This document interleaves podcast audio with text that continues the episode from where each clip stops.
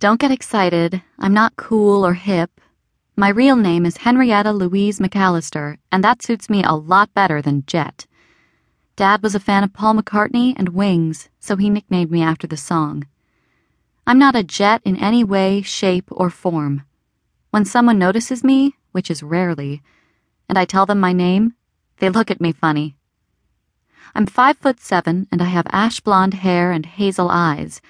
Therefore, I'm an in between girl, not tall, not short, not blonde, not brunette, not green eyed, not brown eyed.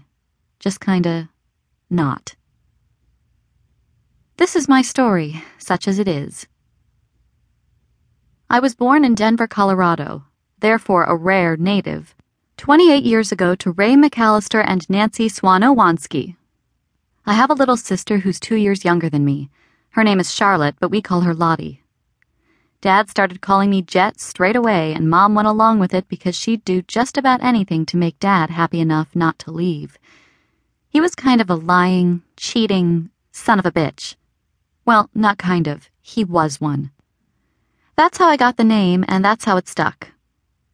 Anyway, none of Mom's ploys worked. Dad left when I was 14.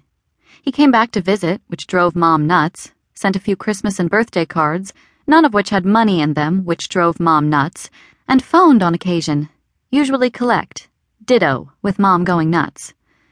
But mostly he was gone. Since, when he was around, he was pretty hilarious and definitely over the top, Lottie and I missed him. I did well in school and had friends. I graduated and got a job as a teller at the Arapahoe Credit Union. It was steady, quiet, you knew what to expect, and I liked working there.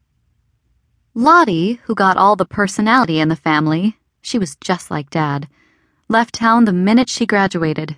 She went to LA to be an actress. She didn't become an actress as such. Instead, she got a boob job, got her ash blonde hair highlighted true blonde, and became somewhat famous for being really good at lounging on muscle cars with half her ass hanging out. I see her picture every now and again in a magazine some guy is flipping through, or on a calendar at the garage where I get my oil changed. Maybe I shouldn't be proud, but I am. She's happy, so I'm happy for her.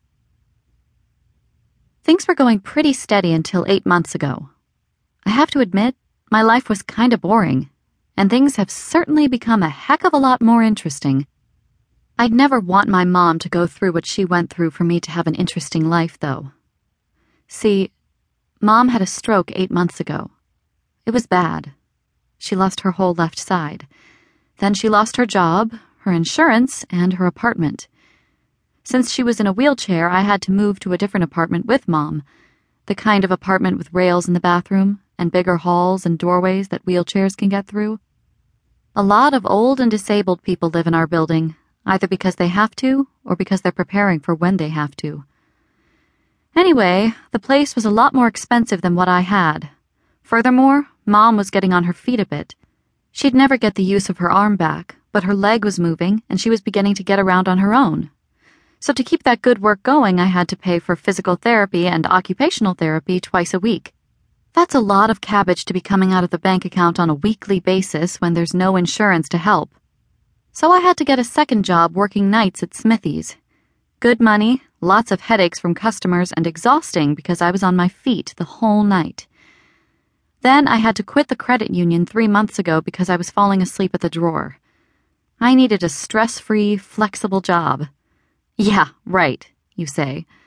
But I had my first stroke of luck and found the coolest job in the world. It was working during the day at Fortnum's. Fortnum's is a huge, old, musty, used bookstore in the back and groovy coffee shop in the front. The owner, India Savage, known to everyone as Indy, is cool and hip. She's a rock chick. Gorgeous, with a lot of red hair and a killer body. She's absolutely hilarious and one of the sweetest ladies I've ever met. She inherited the store from her grandmother several years ago, and she put in the espresso counter. She has a bunch of characters working there, and she had some big drama happen to her and her boyfriend Lee Nightingale a couple of weeks before she hired me. Though, if you paid attention, you'd realize that Indy's past was littered with big dramas. This latest one was just the biggest.